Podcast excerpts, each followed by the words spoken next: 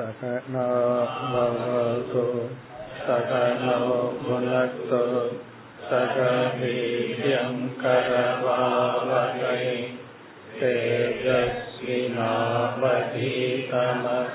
मा विद्विषावहैः ॐ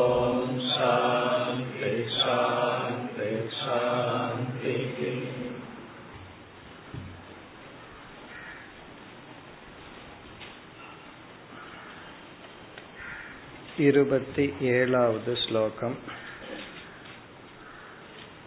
जाग्रत् स्वप्नसुषुप्तं च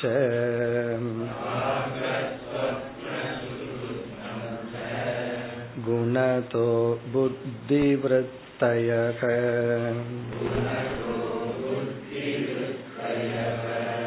तासां विलक्षणो जीवः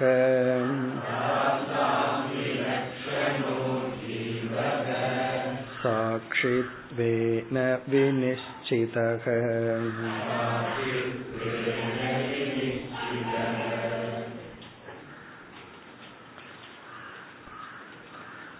இந்த ஸ்லோகத்திலிருந்து இந்த அத்தியாயம் முடியும் வரை ஆத்ம ஞானத்தை ஹம்ச ரூபமாக இருந்து கிருஷ்ண பகவான் போதிக்கின்றார் ஆத்ம ஞானம் அல்லது பிரம்ம ஞானம் இந்த ஞானத்துடன் நாம் இருக்கும் பொழுது சனகாதி முனிவர்கள் கேட்ட கேள்விக்கு பதில் கிடைக்கின்றது. விஷயங்கள் நம்மை தாக்குகின்றன. பொருள்கள் உலகம் நம்மை தாக்குகின்றது. பிறகு அவைகள் நம்மை தாக்காத பொழுதும் நாம் அவைகளிடம் சென்று நாம் அகப்பட்டு கொள்கின்றோம். இப்போ பொருள்களிடமிருந்து நாம் நம்மை காப்பாற்ற வேண்டும். பொருள்கள் இல்லாத பொழுதும் நாம் நமக்கே துயரத்தை உருவாக்கி கொள்ள கூடாது. இந்த நிலையிலிருந்து விடுதலை அடைய சமக தமக என்ற சாதனையை தொடர்ந்து ஆத்ம ஞானத்தை உபதேசித்து வருகின்றார். இந்த ஸ்லோகமானது இனி வரப்போகின்ற அவஸ்தாத்ரய விவேகத்திற்கான சாராம்சம். ஜாகிரத் சொப்னக சுஷுப்தம் ச. ஜாகிரத் அவஸ்தா சொப்பன அவஸ்தா சுஷுப்தி அவஸ்தா என்ற மூன்று அவஸ்தைகள் குணதக. மூன்று குணத்தின் தூண்டுதலினால் வருகின்றது புத்தி விருத்தயக.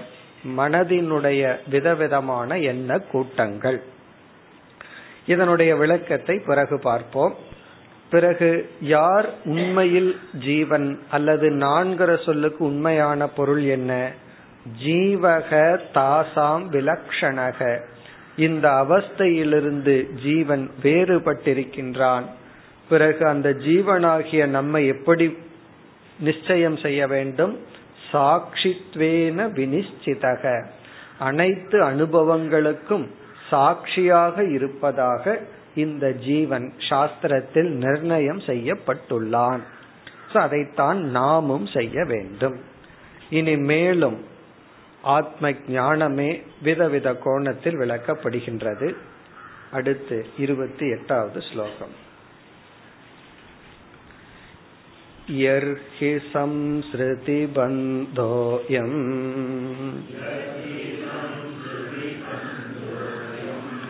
आत्मनो गुणवृत्तितः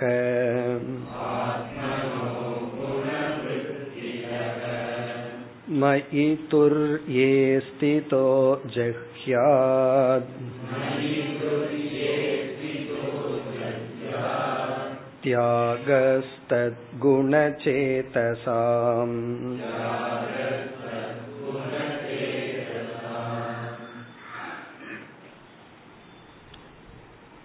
ஹம்ச பகவான் சனகாதி முனிவர்களுடைய கேள்விக்கான பதிலை ஞாபகப்படுத்தியே இங்கு பேசி வருகின்றார். அவர்கள் கேட்ட கேள்வியினுடைய சாராம்சம் வெளி விஷயத்தை எப்படி தியாகம் செய்தல் நம்முடைய மனதினுடைய தூண்டுதலினால் வருகின்ற துயரத்திலிருந்து எப்படி விடுதலை அடைதல். வேறு கோணத்தில் கூறினால் நம்முடைய மனதையே எப்படி விடுதல் வெளி விஷயத்தை எப்படி விடுதல்? இந்த வெளி விஷயம்தான் நம்மை துயரப்படுத்துகிறது என்று நாம் வெளி விஷயத்தை விட்டு எங்காவது சென்று விட்டால் செல்லும் பொழுது என்ன செய்கின்றோம்? நம்முடைய மனதையும் சேர்த்து எடுத்து செல்கின்றோம். அப்பொழுது என்ன செய்கின்றது? அதே மனம் நம்மை துயரப்படுத்துகின்றது. சில சமயங்களில் மனம் அமைதியாக இருக்கும் பொழுது பொருள்கள் மனதை தூண்டிவிட்டு நம்மை துயரத்தில் ஆழ்த்துகிறது சம்சாரி ஆக்குகின்றது ஆகவே இங்கு கேள்வி மனதையும் சித்தத்தையும் விஷயத்தையும் எப்படி துரத்தல்? அதைத்தான் இரண்டாவது வரியில் அதனுடைய தியாகம் என்ன என்று கூறுகின்றார். முதல் வரியில் மீண்டும் ஆத்ம ஞானத்தை போதிக்கின்றார். எர்ஹி சம்ஸ்ருதி பந்தக. எர்ஹி என்றால் எந்த எந்த ஒரு சம்ஸ்ருதி பந்தக. இங்கு சம்ஸ்ருதி என்ற சொல்லுக்கு மனம் என்று பொருள். சம்ஸ்ருதிகி இஸ் ஈக்வல் டு மனக மனம். பந்தக என்ற சொல்லுக்கு சம்பந்தக என்று பொருள். பந்தம் என்றால் பைண்டிங் சேர்த்தல் சம்பந்தம் ரிலேஷன்ஷிப் இப்ப சம்ஸ்ருதி பந்தக என்றால் மனதுடன் உள்ள தொடர்பு மனதுடன் சம்பந்தம். மனசக சம்பந்தக என்று பொருள். சம்ஸ்ருதி பந்தக என்றால் மனதுடன் கூடியுள்ள தொடர்பு. ரிலேஷன்ஷிப் வித் மைண்ட் மனதுடன் உள்ள உறவு. யாருக்கு? ஆத்மனக இந்த ஆத்மாவாகிய நமக்கு. முக்கிய ஆத்மாவாகிய நமக்கு மனதுடன் வந்த தொடர்பு எப்படிப்பட்டது? ஏன் வந்தது? அது எப்படி அந்த தொடர்பு ஏற்பட்டது? இப்ப எல்லா கஷ்டத்துக்குமே ஒரு ரிலேஷன்ஷிப் தான் காரணம். தனக்கு அந்நியமா ஒன்று வந்துதான் நம்ம வந்து தொந்தரவு பண்ண முடியும். நாம மட்டும் இருந்துட்டோம் அப்படின்னா எதுவுமே நம்ம ஒன்றும் பண்ண முடியாது. இப்ப நமக்கு அந்நியமா ஒண்ணு வந்துதான் அது ஏதோ ஒண்ணு செய்கின்றது. இப்ப ஆத்மனக என்றால் தனக்கு அயம் இந்த சம்ஸ்ருதி பந்தக மனதுடன் கூடியுள்ள தொடர்பானது எப்படி வந்துள்ளது என்றால் கடைசி சொல் குண விருத்தி தக. குணங்களால் தோன்றிய இங்க விருத்தி என்றால் அவஸ்தை. குணங்களால் தோன்றிய அவஸ்தையினால் ஏற்பட்டுள்ளது. குண விருத்தி தக. குணம்னா மூன்று குணங்கள். சத்துவம் ரஜஸ் தமஸ் விருத்தி என்றால் அவஸ்தை குணவிருத்தி என்றால் குணத்தினால் தோன்றிய அவஸ்தையினால் தக என்றால் வந்துள்ளது. இப்ப குணத்தினால் தோன்றிய அவஸ்தையினால் வந்துள்ளது. வந்துள்ளதுங்கிறதுக்கு என்ன ஒரு கேள் சந்தேகம் வரும். என்ன வந்துள்ளது? எது வந்துள்ளதுன்னா தான் சம்ஸ்ருதி பந்தக வந்துள்ளது. சம்ஸ்ருதி பந்தகன மனதுடன் நமக்கு தொடர்பு இப்படி வந்துள்ளது. இந்த குணங்களினால் தான் மூன்று விதமான அவஸ்தை ஏற்படுகிறது. இப்ப இங்க ஸ்டெப்ஸ் எப்படின்னா முதல்ல குணங்கள். ஃபர்ஸ்ட் ரெண்டாவது ஸ்டேஜ் அவஸ்தைகள். மூன்றாவது ஸ்டேஜ் வந்து மனதினுடைய எண்ணங்களினால் நமக்கு சம்பந்தம். இப்ப குணக அவஸ்தா சம்பந்தக. சம்பந்தம்னா அதோடு நாம் இணைக்கப்பட்டு விடுகின்றோம் பிணைக்கப்பட்டு விடுகின்றோம். இப்ப குணத்தினால் தோன்றிய அவஸ்தைகளினால் நமக்கு என்ன கிடைக்கின்றது என்றால் நம்முடைய மனதுடன் நம்மோடு சம்பந்தம் வந்து விடுகிறது. அப்ப கடைசியா நம்ம என்ன பண்ணணும்னா நம்மோட மனதோடும் நமக்கு சம்பந்தம் இருக்க கூடாது வாழ்க்கையே சம்பந்தத்தோட தான் ஆரம்பிக்கின்றது. ரிலேஷன்ஷிப்ல தான் வாழ்க்கை ஆரம்பிக்கின்றது. இறுதி என்னன்னா எந்த ரிலேஷன்ஷிப்பும் இருக்கக்கூடாது. இதெல்லாம் மனதளவில். கடைசியில யாரோடனா என்னோடையே. என்னுடைய மனதுடனும் எனக்கு உறவு இல்லை. இதெல்லாம் நம்ம எப்படி புரிந்து கொள்ள வேண்டும்? கொஞ்சம் கவனமாக புரிந்து கொள்ள வேண்டும். எனக்கும் மனசுக்கும் உறவில்லைன்னா என்ன அர்த்தம்? என்னுடைய ஒரு மனது வந்து என்ன செய்கின்றது? உலகத்தை நாடி செல்கின்றது. மனது மனதையே பார்த்து கொண்டுள்ளது. அந்த மனதுல வந்த இனியொரு அறிவு என்ன சொல்கின்றது? எனக்கும் இந்த எண்ணங்களுக்கும் மனதிற்கும் அவஸ்தைகளுக்கும் சம்பந்தம் இல்லை நான் சாட்சி ரூபமாக உள்ளேன். இப்ப அதுதான் முதல் வரியில என்ன ப்ராசஸ் சம்சாரத்தினுடைய ப்ராசஸ் சொன்னார். அதாவது வந்து இந்த ஆத்மாவாகிய நமக்கு எந்த ஒரு மனதுடன் சம்பந்தம் ஏற்பட்டு சம்சாரம் வந்துள்ளதோ அது குணத்தினால் தோன்றிய அவஸ்தைகளினால் தான் வந்துள்ளது. இனி இரண்டாவது வரையில இந்த மனதிடமும் பொருளிடமிருந்தும் எப்படி நாம் வெளிவருவது? எப்படி நம்மை காப்பாற்றிக் கொள்வது? எப்படி தப்பிக் கொள்வது? அதாவது பொருளிடம் தப்பிக்கொள்றத தமகன்னு பார்த்தோம் ஃபர்ஸ்ட் ஸ்டேஜ்ல மனதிடமிருந்தே தப்பிக்கொள்றதனுடைய ஃபர்ஸ்ட் ஸ்டேஜ் ஆஃப் சாதனைய சமகன்னு பார்த்தோம். சமகங்கிறது மனதையே சற்று அமைதிப்படுத்துகின்ற ஜபம் பண்ற தியானம் அல்லது வந்து நம்ம மனதையே அமைதிப்படுத்துகின்ற விதவிதமான தியானத்தினால் நம்ம என்ன பண்றோம்? மனதிடமிருந்து தப்பிக்கொள்கின்றோம். பிறகு இறுதியாக எப்படி தப்பிக்கொள்வது? தியானம் பண்ணும் பொழுதோ சமத்தை அனுஷ்டானம் பண்ணும் போதோ அந்த நேரத்துல தான் தப்பிக்கொள்றோம். தியான காலத்துலதான் சமத்தை அனுஷ்டானம் பண்ற காலத்துலதான் மனதிடமிருந்து நாம் தப்பிக்கொள்றோம். தமத்தை பின்பற்ற காலத்துலதான் பொருளிடமிருந்து தப்பிக்கொள்கின்றோம். இப்ப பொருளிடமிருந்து தப்பிக்கொள்வதுன்னு என்ன அர்த்தம்? பொருள்கள் நம்மை துயரப்படுத்துகின்றன. சூழ்நிலைகள் நம்மை துயரப்படுத்துகின்றன. அப்ப நம்ம அந்த சூழ்நிலையை எதிர்க்கிற சக்தி இல்லாததுனால அந்த சூழ்நிலையை விட்டு விலகி செல்கின்றோம். நாமே ஒரு சூழ்நிலையை உருவாக்கி கொள்கின்றோம். சில சமயம் சூழ்நிலை நல்லா இருந்தாலும் மனது வாசனா ரூபமாக இருந்து கொண்டு அனுபவங்களை எல்லாம் நினைச்சு நினைச்சு நம்மை துயரப்படுத்துகிறது. அப்பொழுது சமகன்னு பார்த்தோம். இப்ப நம்முடைய மனதிடமிருந்து எப்படி தப்புவது? பொருளிடமிருந்து எப்படி தப்புவது? இறுதியான சொல்யூஷன் அதை இரண்டாவது வரியில் குறிப்பிடுகின்றார். மயி துர்யே ஸ்திதக துரிய தத்துவமான என்னிடத்தில். மயி என்றால் இறைவன் வந்து ஆத்மாவ பிரம்மஸ்வரூபத்தை இங்கு பகவான் குறிப்பிடுகின்றார். பகவத்கீதையிலும் உத்தவ கீதையிலும் பகவான் வந்து மயின்னு சொன்னா தான் பிரம்மன் என்று சொல்ல முடியும். ஏன்னா இங்க பகவான் வந்து தான் ஒரு அவதார புருஷன் தானே பிரம்மஸ்வரூபம்னு பேசுறார். துரியே என்றால் துரிய தத்துவத்திடத்தில் அந்த துரிய தத்துவம் தான் நான் சொல்றார். என்னுடைய பிரம்மஸ்வரூபமான துரிய தத்துவத்தில் ஸ்திதக நின்று ஸ்திதக சன் நின்று கொண்டு ஜெஹ்யாத் விட்டுவிட வேண்டும். அதை விட்டுவிட வேண்டும். ஜெஹ்யாத்னா நீக்க வேண்டும். எதை நீக்க வேண்டும்? நம்ம இங்க வார்த்தையை சேர்த்திக்கணும். மனதையும் பொருளையும்.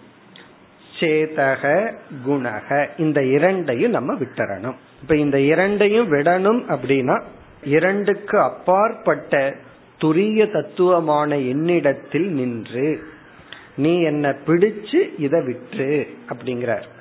இத பிடிச்சிட்டு இருக்கிற வரைக்கும் நீ என்ன பிடிக்க மாட்ட. நீ என்ன பிடிச்சதுக்கு அப்புறம் இதை விட்டு ரெண்டு சேர்ந்து நடக்கும். இப்ப நம்ம ஆத்துல போயிட்டு இருக்கிறோம் ஏதோ முதலையோ நம்ம கொஞ்சம் பிடிச்சிருக்குன்னு வச்சுக்குவோமே நம்ம ட்ரெஸ்ஸ பிடிச்சிருக்குன்னு வச்சுக்குவோமே. அப்ப பகவான் ஒருத்தர் பகவான போல் ஒருத்தர் கை கொடுக்கிறார். அப்ப கைய பிடிச்ச உடனே என்ன பண்ணணும்? ட்ரெஸ்ஸ விட்டுடணும். விட்டுட்டு நம்ம மேல ஏறிடணும். காரணம் என்ன? அது ட்ரெஸ்ஸ எடுத்துட்டு போகட்டும். நம்ம உயிரோட மேல வரணும்.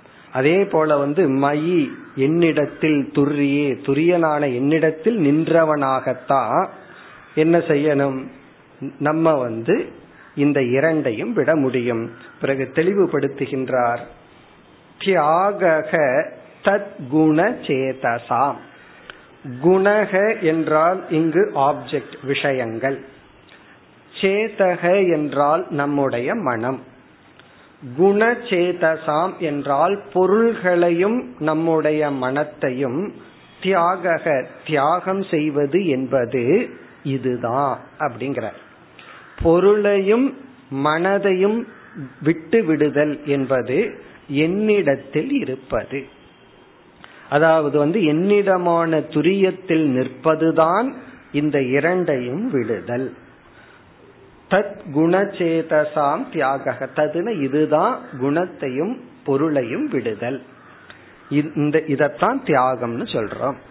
இங்க தியாகம் விட்டு விடுதலினுடைய அர்த்தம் என்ன என்றால் என்னிடத்தில் நின்று கொள்ளுதல் என்னிடத்தில் இருத்தல். நீ என்னிடத்துல இருக்கும் போதுதான் இதை விட முடியும். என்னில் இருந்து ஆத்மாவிடத்தில் பிரம்மனிடத்தில் இருந்து இந்த இரண்டையும் விட்டு விடு. இதனுடைய அர்த்தம் என்ன அப்படின்னா என்ன பொருள்? பகவான் இடத்துல நின்று கொண்டு இதை விட்டு விடு அப்படின்னு என்ன அர்த்தம்? நமக்கு வந்து வேற லாங்குவேஜ் கிடையாது. நிக்கிறதுனா என்ன புரிஞ்சுக்குவோம்? ஸ்தூல சரீரத்தின் அடிப்படையில தான் இந்த லாங்குவேஜ வேலை செய்யுது. அமருதல் நிற்பது அப்படி. நீ என்னிடத்தில் நின்று கொண்டு அப்படின்னு சொன்னா அங்க போய் நிக்கிறதுனா என்ன? ஸ்தூல சரீரம் தான் நிக்கிறது உட்கார்றது நடப்பதுன்னு இருக்கு. இப்ப இதே வார்த்தை தான் அங்கேயும் நம்ம பயன்படுத்துறோம். ஆனா அங்க சூக்ம சரீரத்தின் அடிப்படையில பயன்படுத்துறோம். அங்க போய் நிக்கிறது அப்படின்னு என்ன கியூவில் நிக்கிறதா? எப்படி நிக்கிறதுன்னு என்ன எப்படி எப்படி புரிந்து கொள்ள வேண்டும்? மனம் அதை நான் என்று உணர வேண்டும். இந்த மனம் வந்து நான் தான் துரியன் அகம் துரிய தத்துவம் நான் ஆத்ம தத்துவம் என்ற சிந்தனையுடன் இருத்தல். இப்ப மனம் அதுல நிக்கிறது மனதை அதுல வை அப்படின்னு என்ன அர்த்தம்? அதாவது மனதை சாப்பாட்டுல வை அப்படின்னு என்ன அர்த்தம்? கைய சாப்பாட்டுல வைனா வச்சிடலாம். அது சாப்பாட்டுல கைய வைக்கிறது ஒரு பெரிய விஷயமே இல்லை. அதை எடுத்து வாயில வையினாலும் வச்சிடலாம். மனதை போய் சாப்பாட்டுல வை அப்படின்னு என்ன அர்த்தம்? மனதை எப்படி வைக்க முடியும்? சாப்பாடு ஸ்தூலமா இருக்கு. இட்லி ஸ்தூலமா இருக்கு. கை ஸ்தூலமா இருக்கு. அது மேல வைக்கலாம். சாப்பாட்டவை அப்படின்னு என்ன அர்த்தம்? இட்லி மேல மனதவை அப்படின்னு என்ன அர்த்தம்? இட்லியினுடைய தாட்ட மனதுக்கு கொண்டு வா. மனதுல இட்லிய நென அப்படின்னு அர்த்தம். அதே போல பகவான் என்னிடத்துல வை அப்படின்னா என்னை நினை. எப்படி நினைக்க வேண்டும்? துர்யே அகம் என்று. நான் தான் இந்த அழியாத தத்துவம் என்று மனதை வைத்தல் என்பது அதை பற்றி சிந்தித்தல். அதுதான் பொருள். அதனால நம்ம வந்து சாஸ்திரத்துக்குள்ள போகும் பொழுது விவகாரத்துல பயன்படுத்துற லாங்குவேஜை தான் பயன்படுத்துவோம். வேதத்தில் அப்படி ஒரு நியமமுமே இருக்கு. இப்ப வேதத்துல என்ன மொழி பயன்படுத்தப்பட்டுள்ளது என்ன வெர்பு பயன்படுத்தப்பட்டுள்ளதுங்கிற ஒரு பூர்வ மீமாம்சையில் ஒரு நியதி என்னன்னா லௌகிகத்துல என்ன அர்த்தமோ அதே அர்த்தம் தான் அங்கும் பயன்படுத்தப்பட்டுள்ளது. ஏன்னா வேற லாங்குவேஜ் புதுசா பயன்படுத்தினோம்னா அர்த்தமே புரியாது. இப்ப நம்ம தான் அதுக்கு எக்ஸ்ட்ரா பொருளை கொடுத்து புரிந்து கொள்ள வேண்டும். மயி துர்யே ஸ்திதக என்றால் உன்னுடைய மனதை என்னிடத்தில் வைத்து இவைகளை தியாகம் செய் மேலும் விளக்கம் கொடுக்கின்றார் இருபத்தி ஒன்பதாவது ஸ்லோகம் अहङ्कारकृतं बन्धम्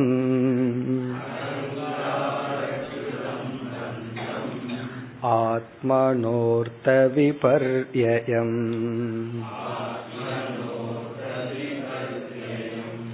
विद्वान्निर्विद्य संसार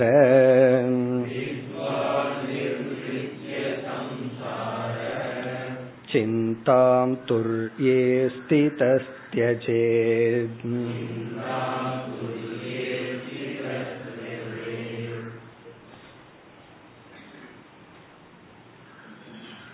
பந்தத்தினுடைய காரணம் அந்த பந்தத்திலிருந்து எப்படி விடுதலை அடைதல் இக்கருத்தை மேலும் விளக்குகின்றார். ஆத்மனக பந்தம். அகங்கார கிருதம் பந்தம் ஆத்மனக. ஆத்மனக என்றால் நமக்கு. நமக்கு நம்மிடம் வந்துள்ள பந்தமானது. நம்மிடம் உள்ள பந்தம். இந்த பந்தம்னா என்ன? அதை அழகான ஒரு சொல்லால் விளக்குகின்றார் முதல் வரியில கடைசி சொல் அர்த்த விபர்யம் அர்த்த விபர்யம்ங்கிற சொல் பந்தத்தை விளக்குகின்ற சொல். பந்தம்னா என்ன? பந்தம் என்பது அர்த்த விபர்யம் இந்த அர்த்த விபர்யம்ங்கிறதுக்கு இறுதி பொருள் வந்து அன்வான்ட் எமோஷன் அண்ட் தாட் தேவையில்லாத உணர்வுகளும் சிந்தனைகளும். அல்லது தவறான எண்ணங்களும் உணர்வுகளும் சிந்தனைகளும். அர்த்த விபர்யம் விபர்யம்னா தலைகீழ் அர்த்தம். அர்த்தம் என்றால் பொருள் அல்லது ஆப்ஜெக்ட் அல்லது கான்செப்ட் அதாவது பந்தம் என்பது எல்லாத்தையும் தப்பா புரிஞ்சுக்கிறது தான் அப்படின்னு சொல்ற. தப்பா புரிஞ்சுட்டா பந்தம் சரியா புரிஞ்சுட்டா பந்தம் இல்லை. இப்ப பந்தம்ங்கிறது என்னன்னா தப்பா புரிஞ்சுக்கிறது. எல்லாமே லைஃப்ல பார்த்தா சிம்பிளா அதுதான். எப்பெல்லாம் ப்ராப்ளம் வந்துடும் ஃபேஸ் பண்ணிருக்கிறோம் அங்க வந்து நம்ம தப்பா புரிஞ்சிருக்கிறோம். இல்ல அவன் தான் தப்பா புரிஞ்சுட்டான் அதனால எனக்கு கோவம் வந்துச்சுன்னா. அதனால உனக்கு கோபம் வந்தாலும் அவன் தப்பா தான் புரிஞ்சுக்குவான்னு நீ புரிஞ்சுக்கல அவ்வளவுதான். அவன் தப்பா புரிஞ்சுட்டான் அதனாலதான் எனக்கு கோபம் வந்தது அப்படின்னு சொன்னான் தப்பா புரிஞ்சுக்கிறவங்க தப்பா தான் புரிஞ்சுக்குவாங்க. அப்படிங்கறத நம்ம புரிஞ்சுக்காததுனால தானே நம்ம ஒரு எதிர்பார்ப்பெல்லாம் வருது. அவன் ஏன் ரைட்டா புரிஞ்சுக்கணும்? அவன் தப்பா புரிஞ்சுக்கிறான் அவன் தப்பு செய்யறான்னு நம்ம கேக்குறமே அடுத்த கேள்வி நம்ம கேட்கணும் அவன் ஏன் ரைட்டா செய்யணும்? அவன் தப்பா தான் செய்வான். அவனுக்கு கிடைச்ச சூழ்நிலை அறிவு இதை வச்சு அவன் அப்படித்தான் நடந்து கொள்ள முடியும். ஆகவே அர்த்த விபர்யம் அர்த்த என்றால் அர்த்தங்கிற சொல்லுக்கு ரெண்டு அர்த்தம் இருக்கு. ஒன்னு பொருள்கள் இனி ஒன்னு கான்செப்ட் அறிவு. விபர்யம்னா அதையெல்லாம் தப்பா புரிஞ்சுக்கிறது. எல்லாத்தையுமே தவறாக புரிந்து கொள்ளுதல் தவறான உணர்வுகள் அன்வான்ட் எமோஷன் அன்வான்ட் அல்லது அன்ரைச்சியஸ் திங்கிங் இதுதான் பந்தம். இப்ப பந்தம் என்பது யாரு நம்ம கட்டி போடல? நம்மளுடைய தவறான எண்ணங்கள் தவறான கன்க்ளூஷன் அதுதான். சரி இப்படிப்பட்ட பந்தம் நமக்கு ஆத்மனக பந்தம் நமக்கு வந்துள்ள இந்த பந்தமானது என்ன காரணத்தினால் வந்தது? இதத்தான் யார் உருவாக்கினார்கள்? நமக்கு வந்த பந்தத்துக்கு யார் காரணம்? அப்படி கேட்டா உடனே நம்ம என்ன பண்ணுவோம்? எல்லாத்தையும் பார்க்க ஆரம்பிச்சிருவோம். யாரெல்லாம் நமக்கு பந்தத்தை கொடுத்தார்கள்? நம்ம ஒரு லிஸ்ட் போட்டு கொடுக்க சொன்னா அவன் வாழ்க்கையில உன்னை கஷ்டப்படுத்தியவர்கள் யார்? அப்படின்னு ஒரு லிஸ்ட் போட்டா எனக்கு அறிவு தெரிந்த நாளில் இருந்துன்னு ஆரம்பிச்சிருவாங்க. ஒன்னாம் கிளாஸ் டீச்சர்ல ஆரம்பிச்சு இவங்கெல்லாம் தான் எனக்கு பந்தத்திற்கு காரணம். இங்க ஹம்ச பகவான் சொல்றார் அகங்கார கிருதம். உன்னுடைய அகங்காரத்தினாலதான் இந்த பந்தமே உருவானது. கிருதம்னா செய்யப்பட்டது கேது காரணம். அகங்கார கிருதம் பந்தம். இந்த பந்தம் வந்ததுக்கு காரணமே உன்னுடைய அகங்காரம். அகங்காரம் தான் பந்தத்துக்கு காரணம்னா உடனே என்ன சொல்லிடுவோம்? அது அவனோட அகங்காரம் தான் சொல்லிடுவோம். நம்முடைய அகங்காரம் நம்முடைய ஈகோ தான் அகங்காரம் தான் காரணம். இந்த இடத்துல அகங்காரம்ங்கிறதுக்கு டெக்னிக்கலான அர்த்தம். அகங்காரம்னு சொன்னா அனாத்மாவான உடலை நான் என்று எண்ணிய எண்ணம். அனாத்மாவான உடலை நான் நினைச்ச தாட்டு தான் காரணம். இப்ப இங்கேயும் நம்ம ஸ்டெப்ஸ பார்ப்போம். ஃபர்ஸ்ட் ஸ்டெப் என்னன்னா இந்த உடல் மனம் என்ற மூன்று ஷரீரங்கள் இந்த ஸ்தூல சூக்ம காரணமான இந்த மூன்று ஷரீரத்தை நான் என்று நினைத்து விட்டேன். இதுதான் ஃபர்ஸ்ட் நடந்தது. இது எப்ப நான் நினைக்க ஆரம்பிச்சேங்கிற கேள்விக்கு சாஸ்திரம் கொடுக்கிற பதில் வந்து நீ வந்து எப்ப நினைக்க ஆரம்பிச்சேன்னு கேட்காத பிறக்கும் போதே அந்த உணர்வோடு தான் பிறந்துள்ளாய். இந்த அஜானத்துடன் இந்த அபிமானத்துடன் தான் நம்ம பிறந்திருக்கிறோம். ஆனா குழந்தையா இருக்கும்போது அதை எக்ஸ்பிரஸ் பண்ண தெரியல.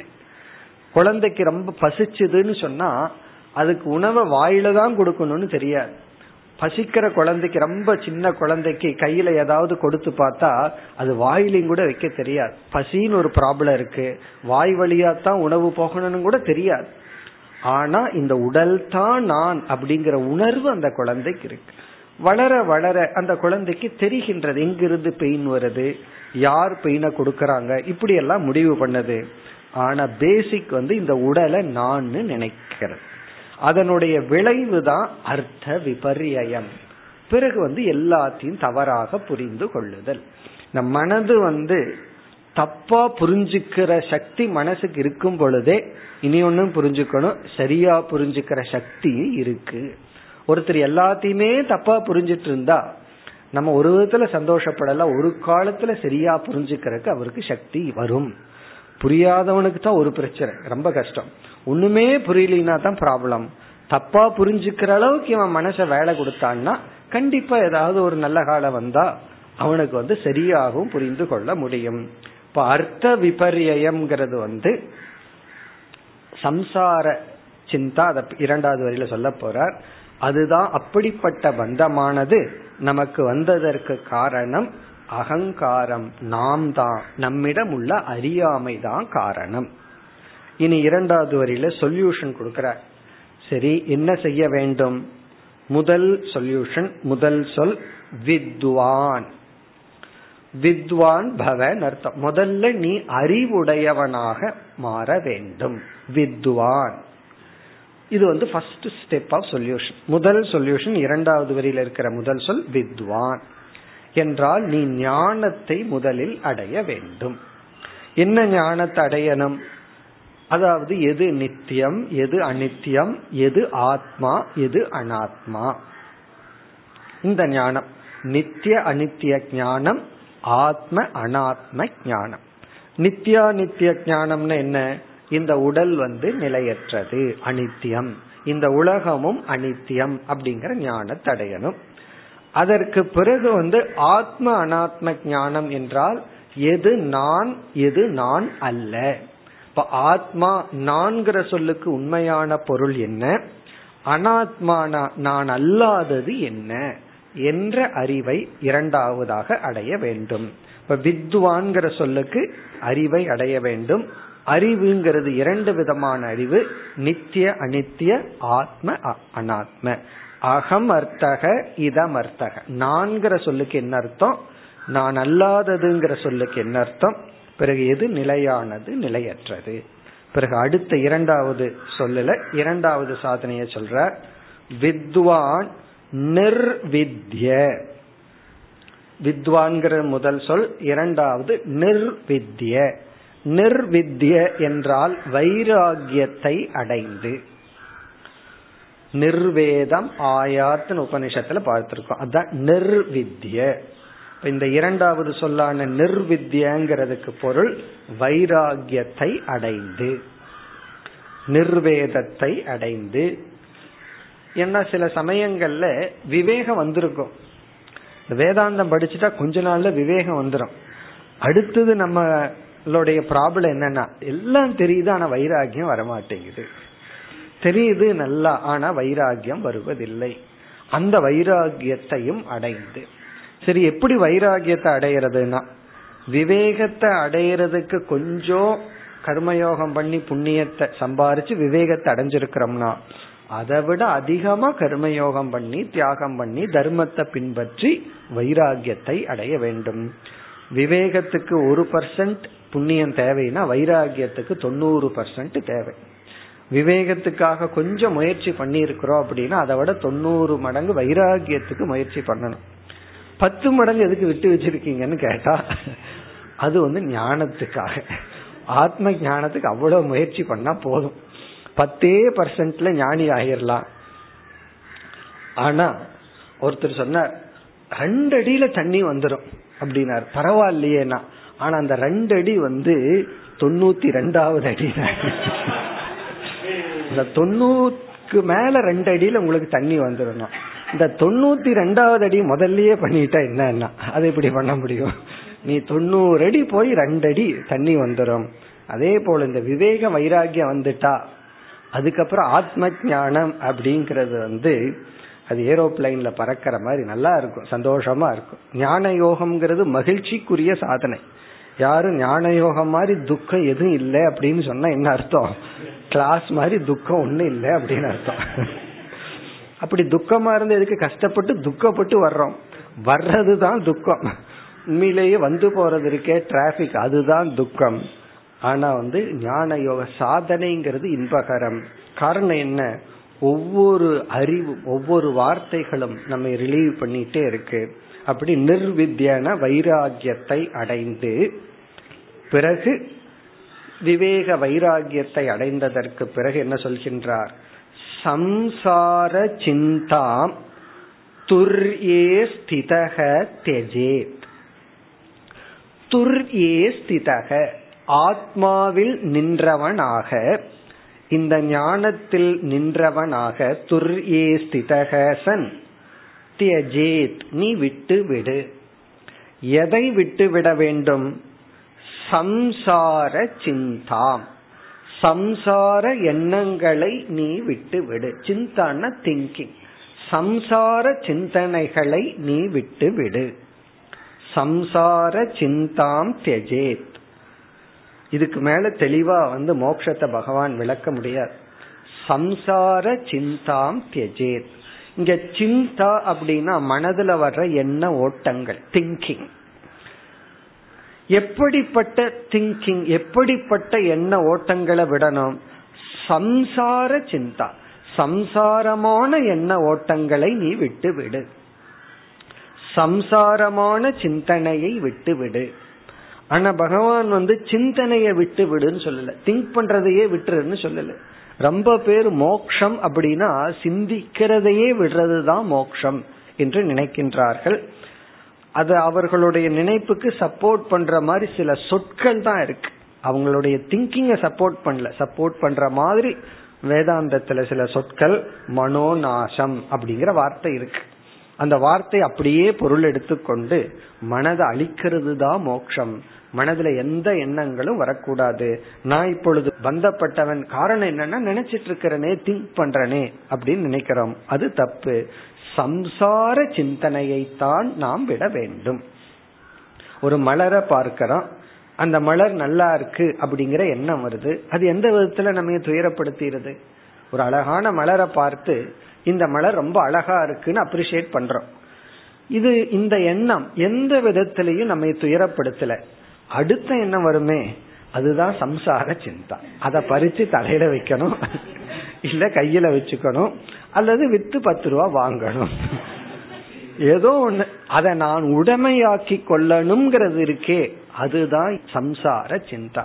இப்ப சம்சார சிந்தா என்றால் எந்த ஒரு எண்ணம் சென்டர்ட் ஆன் மீ என்னை பற்றியதோ. அதாவது ஒரு பொருளை பற்றிய எண்ணம் வந்து அது நம்ம ஒண்ணுமே பண்ணாது. ஆனா என்னை பற்றிய எண்ணம் அந்த எண்ணம் என்னை துயரத்தில் ஆழ்த்துகிறதோ அந்த எண்ணம் தான் சம்சார சிந்தா. இப்ப சம்சார சிந்தா என்றால் செல்ஃப் ஜட்ஜ்மெண்ட் ஃபர்ஸ்ட் சம்சார சிந்தாவுக்கு ரெண்டு ஃபேஸ் இருக்கு. செல்ஃப் ஜட்ஜ்மெண்ட் என்ன பற்றி அது டைரக்ட் ஆயிருக்கணும். இங்க சிந்தான்னா தாட் அந்த தாட் அந்த எண்ணத்திற்குரிய விஷயம் நானா தான் இருக்கணும். அது என்ன பத்தி டைரக்ட் ஆயிருக்கணும்? என்னை பத்தி டைரக்ட் ஆகி அகம் பூர்ணகன் நினைச்சா அது சம்சார சிந்தா அல்ல. என்னை பத்தி டைரக்ட் ஆகி அது தப்பான எண்ணமா இருக்கணும். அது என்னை குறித்த எண்ணமாகவும் என்னை பற்றிய தவறான எண்ணமாகவும் இருக்க வேண்டும். தவறான எண்ணம்னா என்ன? நான் தான் உடல் நான் தான் ஆத்மா அகம் அல்பக. இப்படி எல்லாம் இருந்தா அதான் சம்சார சிந்தா. அதாவது வந்து செல்ஃப் ராங் ஜட்ஜ்மெண்ட் நம்மை பற்றிய தவறான முடிவுதான் சம்சார சிந்தா.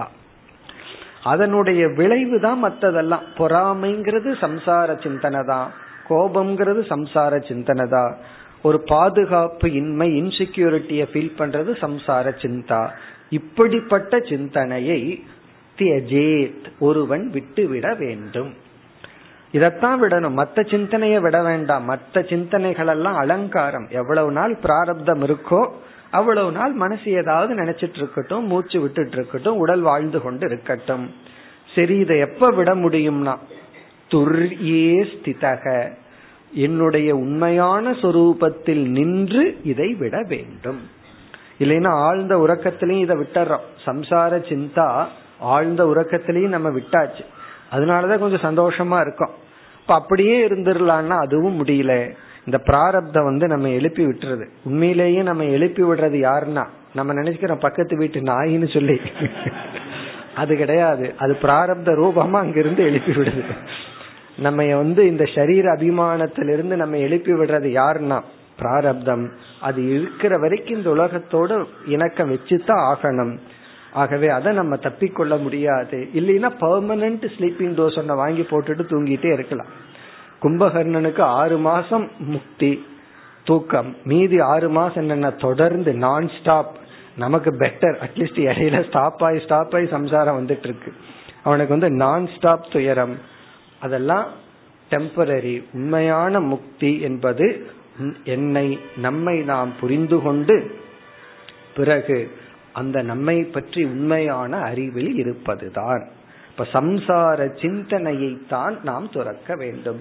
எப்பொழுதெல்லாம் மனது துயரம் வருதோ பாதிக்கப்படுதோ உடனே நம்ம அடுத்த தாட் என்ன வரணும்? இது சம்சார சிந்தா. அவன் என்ன வெறுக்கிறான் அப்படின்னு நினைச்சா இது சம்சார சிந்தா. நானே என்ன வெறுக்கிறேன்னு நினைச்சா இது சம்சார சிந்தா. அவர்கள் யாரும் என்ன கண்டுக்கிறது இல்லை அப்படின்னு நினைச்சா இது சம்சார சிந்தா. இப்படி ஒவ்வொரு எண்ணம் நம்மைய பற்றி நம்ம இழிவாகவோ கீழாகவோ நினைக்கும் பொழுது சம்சார சிந்தான் அதுக்கு ஒரு ஸ்டாம்ப் குத்தி அதை விட வேண்டும் இனி அடுத்த ஸ்லோகத்தில்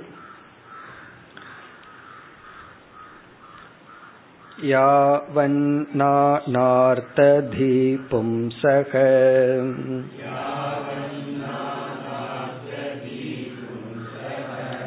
न निवर्तेत युक्तिभिः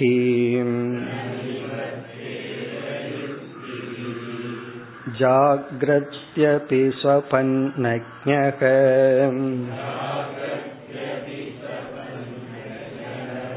स्वप्ने जागरणं यथा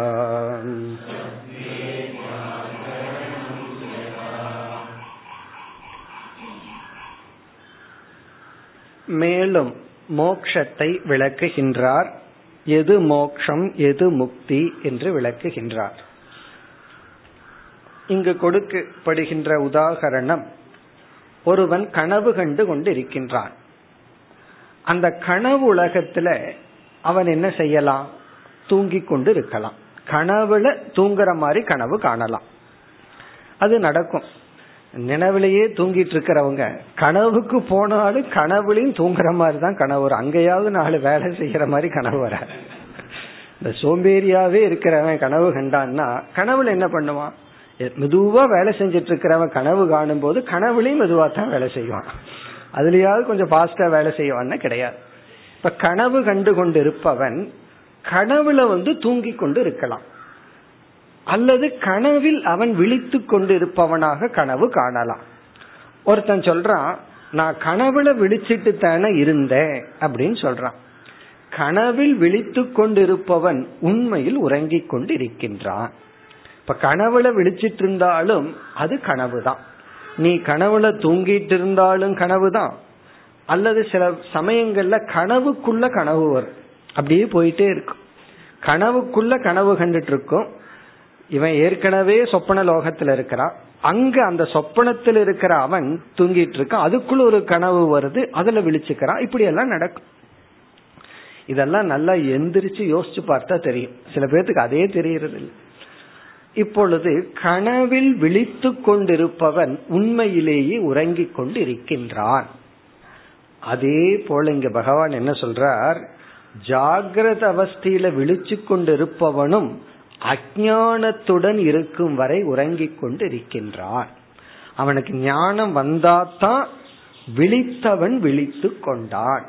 ஞானம் வராத வரைக்கும் ஜாகிரத அவஸ்தையில இருந்தாலும் கனவில் விழித்து கொண்டிருப்பவன் எப்படி உண்மையில் உறங்கிக் கொண்டிருக்கின்றானோ அப்படின்னா உண்மையை பார்க்காமல் இருக்கின்றானோ அதே போல ஜாகிரத அவஸ்தையிலும் விழித்து கொண்டவன் ஞானத்தை அடைந்தவன் தான். அஜானி ஜாகிரத அவஸ்தையிலும் உறங்கிக் கொண்டிருக்கின்றான். அதனுடைய அர்த்தம் என்ன? சொப்பன அவஸ்தையில இவன் விழித்து கொண்டிருக்கும் பொழுது பார்க்கின்ற உலகம் வந்து பொய்யான உலகம். பொய்யத்தான் பார்த்துட்டு இருக்கான். அதே போல அஜானத்திலிருந்து இந்த உலகத்தை பார்க்கும் பொழுது இவன் பொய்யான உலகத்தை தான் பார்த்து கொண்டிருக்கின்றான். அதைத்தான் கூறுகின்றார் யாவத் நானார்த்த தீஹி பும்சக ந நிவர்த்தேத. ந நிவர்த்தேதன விலகவில்லையோ? ந நிவர்த்தேதன விலகவில்லையோ? யாவத் என்றால் எதுவரை? எதுவரை விலகவில்லையோ. யாருக்கு? பும்சக சாதகனுக்கு ஜீவனுக்கு. பும்சகன நமக்கு. நமக்கு ஜீவனுக்கு சாதகனுக்கு எதுவரை விலகவில்லையோ. எது விலகவில்லை? நானார்த்த தீஹி. நானா அர்த்தக என்றால் துவைத பிரபஞ்சம். அர்த்தகன உலகம். நானான விதவிதமான இருமையான உலகம். தீஹி என்றால் புத்தி தாட் விதவிதமான உலகம் துவைதங்கள் உண்மை என்ற எண்ணம். இங்க தீஹின நோஷன் தாட் நானார்த்த தீஹினா வேறுபட்ட இருமையான துவைத உலகம் உண்மை என்ற புத்தியானது விலகவில்லையோ? எதுவரை? எதுவரை இந்த உலகம் உண்மை என்கின்ற புத்தியானது விலகவில்லையோ. நானார்த்தம்னா விதவிதமான பொருள்களை அனுபவிக்கின்ற நாம் அந்த மனதில் இதெல்லாம் அப்படியே உண்மை என்ற எண்ணம் விலகவில்லையோ. அப்படி விலகணும் என்றால் ஞானம் வந்து பிறகு இனி ஒன்றும் தேவை. யுக்தி பிகி அறிவு பூர்வமாக.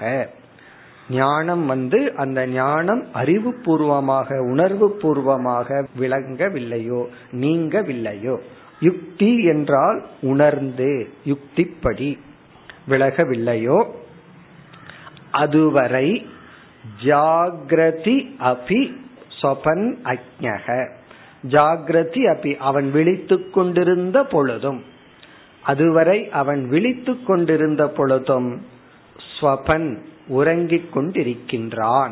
யார்? அக்ஞக அஜானி சொப்பன்னா அவன் உண்மையிலேயே உறங்கிட்டு தான் இருக்கான் எப்பொழுது விழித்து கொண்டிருந்த பொழுதிலும் அவன் உறங்கிக் கொண்டிருக்கின்றான். யார்? அக்ஞக அந்த அஜானி எதை போல? சொப்னே ஜாகரணம் யதா. இவ்விதம் சொப்னே கனவில் ஜாகரணம் விழித்து கொண்டிருக்கின்றானோ அது போல. சொப்னே ஜாகரணம்னா கனவில் விழித்து கொண்டிருப்பது போல. கனவில் விழித்து கொண்டிருப்பது போல இவன் விழித்து கொண்டு விழிக்காமல் இருக்கின்றான் கனவு கண்டு கொண்டு இருக்கின்றான். இதிலிருந்து பகவான் என்ன சொல்றார்? நாம பார்த்துட்டு இருக்கிறது எல்லாமே கனவுதான்னு சொல்ற நம்ம என்ன சொல்றோம்? உண்மையானத பார்த்து பொய்யான கனவு கண்டுட்டு இருக்கிறேன்னு சொல்றோம். இங்க பகவான் சொல்ற நீ பாக்கிறதே பொய் தான் பொய்ய பார்த்து பொய்யான கனவு கொண்டு இருக்கின்றாய். பொய்யத்தான் பார்த்தோம். பொய்ய கனவு கண்டு கொண்டிருக்கின்றோம். அப்படின்னு இந்த சாஸ்திரம் லட்சியம் சாதனை இதெல்லாம் என்னன்னா அடுத்த ஸ்லோகத்துல எல்லாம் பொய் தான் அப்படிங்கிறார். இதை கொஞ்சம் ஜீர்ணிக்கிறது கஷ்டம்தான். ஆனா ஜீர்ணிச்சுதான் ஆகணும். அடுத்த ஸ்லோகத்துல பகவான் வந்து எல்லாமே மித்யா என்ற கருத்தை குறிப்பிடுகின்றார் அசத்வாதாத்மனோன் ஏஷாம்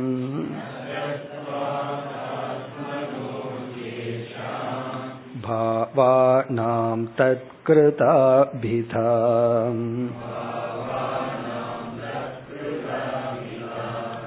गतयो हेतवश्चास्य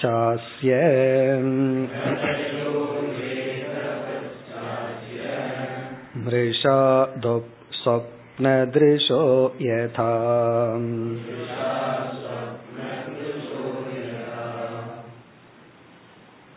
ரொம்ப அழகான ஸ்லோகம் இங்கு வந்து பகவான் மிக தெளிவாக அனாத்ம விஷயத்தை பற்றிய ஒரு உறுதியை நமக்கு கொடுக்கின்றார். அசத்துவாத். இங்கு அசத் என்றால் மித்தியா. அதுக்கு இங்க பயன்படுத்துற இனி ஒரு சொல் மிருஷா. மிருஷா என்றால் பொய் மித்தியா. அசத்துவாத். அசத்தாக மித்தியாவாக இருப்பதனால். எது மித்தியா? ஆத்மனக அந்நேஷாம். ஆத்மாவை தவிர மீதி அனைத்தும். ஆத்மனக அந்நேஷாம் பாவானாம். பாவாகான நம்ம பார்த்து அனுபவிக்கின்ற இந்த உலகம். ஆத்மனக அந்நேஷம்னா ஆத்மாவுக்கு வேறாக உள்ள பாவானாம் அனைத்து பொருள்களும் இங்க அனைத்துங்கிற இடத்துல வந்து பிரபஞ்சமும் உடலும் விஷயமும் மனமும். அதாவது பிரபஞ்சக சரீரம் மனக. இந்த உலகம் நம்முடைய உடல் மனம் இவைகள் அனைத்தும் பாவானாம் அசத்துவாத் அது அசத்தாக இருப்பதனால் முதல்ல வந்து என்ன சொல்லிடுறார்? இந்த உடலும் பொய் அசத்து மனமும் அசத்து மனம் பார்க்கிற இந்த உலகமும் பொய். இதை நம்ம டைஜஸ்ட் பண்ணிக்கணும்னா கனவு தான் நமக்கு உதவியாக இருக்கும். அதனால மீண்டும் பகவான் வந்து யதா சொப்ன திருஷகங்கிற எக்ஸாம்பிள சொல்ற இப்ப கனவுல பார்த்துட்டோம் அப்படின்னா கனவுல வந்து ஒரு உடல் இருக்கு. அந்த உடல் மூலமாகத்தான் ஒரு உலகத்தை நாம் அனுபவிக்கின்றோம். அந்த உடலும் பொய் அந்த உடல் அனுபவிக்கின்ற அந்த உலகமும் பொய். உண்மையிலேயே அங்க அது கிடையாது. ஆனா அந்த ரெண்டுக்கும் மேட்ச் ஆகும் அது வேற விஷயம். கனவுல இருக்கிற உடல் வெளியே இருக்கிற பொய்யான உணவை எடுத்து சாப்பிடும் போது அந்த உணவுக்கு பசி நீங்குது. இப்ப கனவுல வந்து மிளகாய கடிச்சோம் அப்படின்னா அங்க காரமா தான் இருக்கும். கனவுல வந்து ஒரு லெட் எடுத்து சாப்பிட்டோம் அப்படின்னா கனவுல அந்த உடலுக்கு இனிப்பா தான் இருக்கும். இப்ப அந்த உடலுக்கு அந்த உலகம். ஆனா உண்மையிலேயே ரெண்டுமே சமமா பொய். அதுபோல இந்த நினைவில் இருக்கின்ற இந்த உடலும் பொய் இந்த உலகமும் பொய் இப்படி இருக்கையில் பிறகு வந்து பகவான் சில லிஸ்ட கொடுத்து இவைகளே பொய்யாக இருப்பதனால் இவைகள் அனைத்தும் பொய் தான் அப்படின்னு சொல்ற. அசத்துவாத்துங்கிறது ஹேது காரணம். இது பொய்யாக இருக்கின்ற காரணத்தினால். ஆத்மாவை தவிர மற்ற பொருள்கள் மற்ற பொருள்கள்னு இங்க ரெண்டு தான். உடலும் உலகமும். இவைகள் எல்லாம் பொய்யா இருக்கிறதுனால தத்கிருதா இவைகளினால் ஏற்பட்ட இங்க வந்து பகவான் வந்து மூன்ற சொல்றார். பிதா கதயக ஹேதவக மிருஷா. இவைகள் எல்லாமே பொய் தான் அப்படிங்கிற தத்கிருதா என்றால் இங்க தத்கிருதான அவைகளால் உருவான அவைகளால் உருவான என்றால் உடலாலும் உலகத்தாலும் உருவான இவைகளால் உருவான பொய்யான பதார்த்தங்களால் உருவான பிதா பிதா என்றால் வேற்றுமை. பிதா என்றால் டிஃபரன்ஸ் வேற்றுமை. இத கொஞ்சம் யோசிச்சோம்னா தான் நமக்கு இது புரியும். மேலோட்டமா பார்த்தா ஒன்றும் பெரிய விளக்க நமக்கு தெரியாது. சற்று ஆழ்ந்து யோசிச்சா இதனுடைய சட்டில் பாயிண்ட் புரியும். இப்ப அதை பார்ப்போம். அதாவது வந்து இரண்டு பொருள் இருக்கு. புஸ்தகம் இருக்கு கண்ணாடி இருக்கு. இங்க என்ன நம்ம சொல்லுவோம்? இது புஸ்தகம் இது கண்ணாடின்னு சொல்றோம். இங்க இரண்டு பொருள். இந்த தர்க்க சாஸ்திரத்துல இப்படி எல்லாம் யோசிப்பார்கள். அடுத்த கேள்வி இது புஸ்தகம்னு ஏன் சொல்றோம்? இத கண்ணாடின்னு ஏன் சொல்றோம்? இதான் புத்திக்கு வேலைன்னு அர்த்தம். இதை ஏன் புஸ்தகம்னு சொல்றோம்?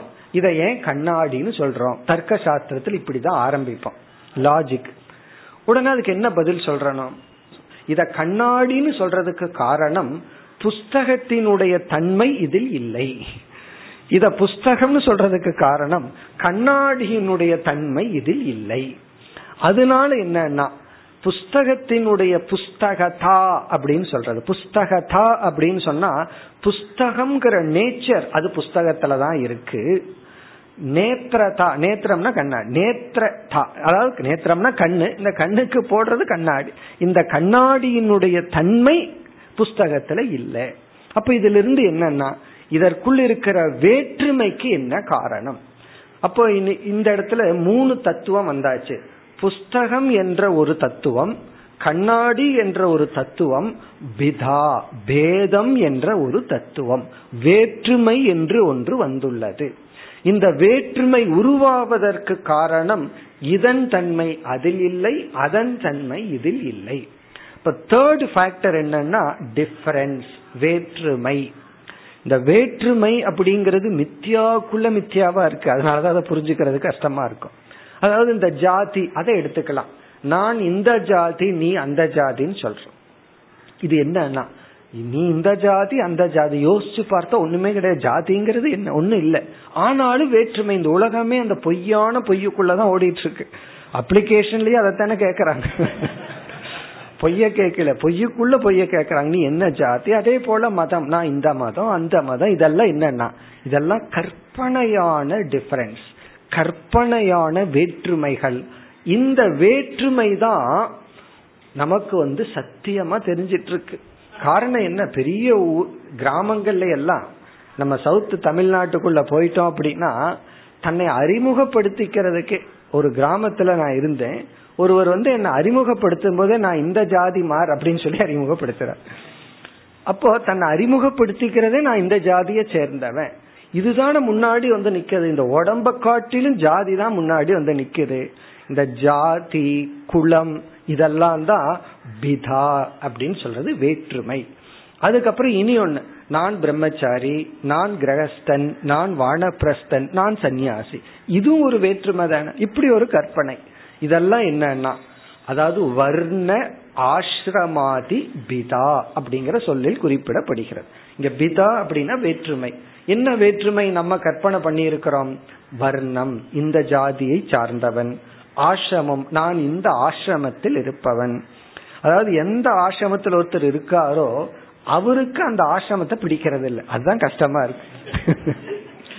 ஒருத்தன் வந்து வானப்பிரஸ்தனா இருந்தா நான் ரிட்டையர்ட் ஆயிட்டு பரிதாபமா இருக்கிறேன். இல்லறத்துல இருக்கும்போது இல்லறத்துல இருந்து கஷ்டப்பட்டுட்டு இருக்கிறேன். சரி கஷ்டம் நீங்கிடுது. ஒரு ஆள் போயாச்சே சந்தோஷமா இருப்பீங்களான்னா அதுவும் இல்லை. அதே ஞாபகமா இருக்கு.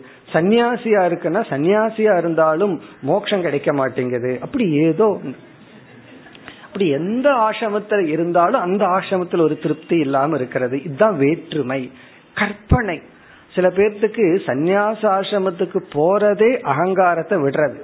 அது போய் ஒரு எக்ஸ்ட்ரா ஒரு அகங்காரம் வந்துடும் சில மடங்கள்ல எல்லாம் சந்நியாச ஆசிரமத்தில் இருக்கிறவங்க கொஞ்சம் எக்ஸ்ட்ரா போஸ்ட் கொடுப்பாங்க. கொஞ்சம் போஸ்ட் அதிகமா கிடைக்கும். ஏன்னா சன்னியாசிங்கிறதுனால மெஸ்ஸில் வந்து சாப்பிட்ற இடத்துல தனி லைன் இருக்கும். அதுக்காக சில பேர் சன்னியாசத்தை எடுத்துக்க காரணம் என்ன? கொஞ்சம் எக்ஸ்ட்ரா ரெஸ்பெக்ட் கிடைக்குமே அப்படிங்கிறது.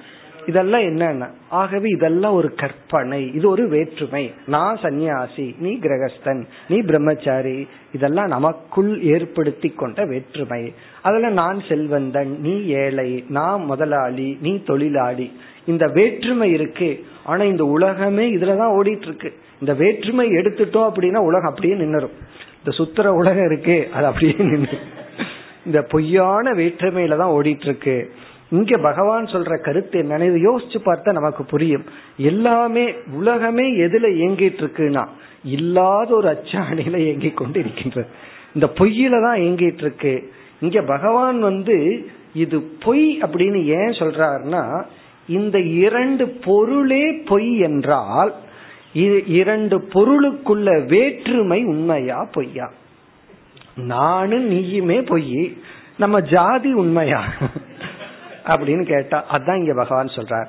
அசத்துவாத் பாவானா பொருள்களே பொய்யாக இருக்கின்ற காரணத்தினால் பிதா. இந்த பொருள்கள் நிமித்தமாக வந்த வேற்றுமை இந்த துவைதம் இருமை பிளவு இதுவும் பொய் தான் அப்ப நம்ம எப்படி ஜாதி அபிமானத்தை விடணும்? எது எந்த உடம்ப வச்சுட்டு நான் இந்த ஜாதின்னு சொல்றேனோ இந்த உடம்பே பொய் என்றால் இந்த உடம்பினுடைய தர்மமான வேற்றுமை உன்னிடமிருந்து நான் வேறுபட்டவன். இங்க வேற்றுமைனா நம்ம விளக்கி கொள்ளுதல். நான் தான் வேறு என்று விளக்கி கொள்ளுதல். அந்த விளக்குதல் அதுவும் பொய் தான் இந்த புஸ்தகம் என்ன பண்ணுதான் இந்த புஸ்தகத்தினுடைய புஸ்தகதா தர்க்க சாஸ்திரத்தில் எப்படி சொல்லுவார்கள்? இந்த புஸ்தகதா புஸ்தகம்ங்கிற தர்ம வியாவர்த்தகம் சர்வ வியாவர்த்தகம் அப்படின்னு சொல்வார்கள். அனைத்திலிருந்தும் தன்னை விளக்கி கொள்கிறது. அதனாலதான் இதுக்கு புஸ்தகம்ங்கிற ஸ்டேட்டஸ் வந்திருக்கு. இந்த புஸ்தகம் அனைத்து டேபிள்ல இருந்து மைக்ல இருந்து சேர்ல இருந்து கண்ணாடியிலிருந்து அனைத்திடத்திலிருந்தும் தன்னை விளக்கி தனித்தன்மை ஒன்றை வைத்துள்ளது.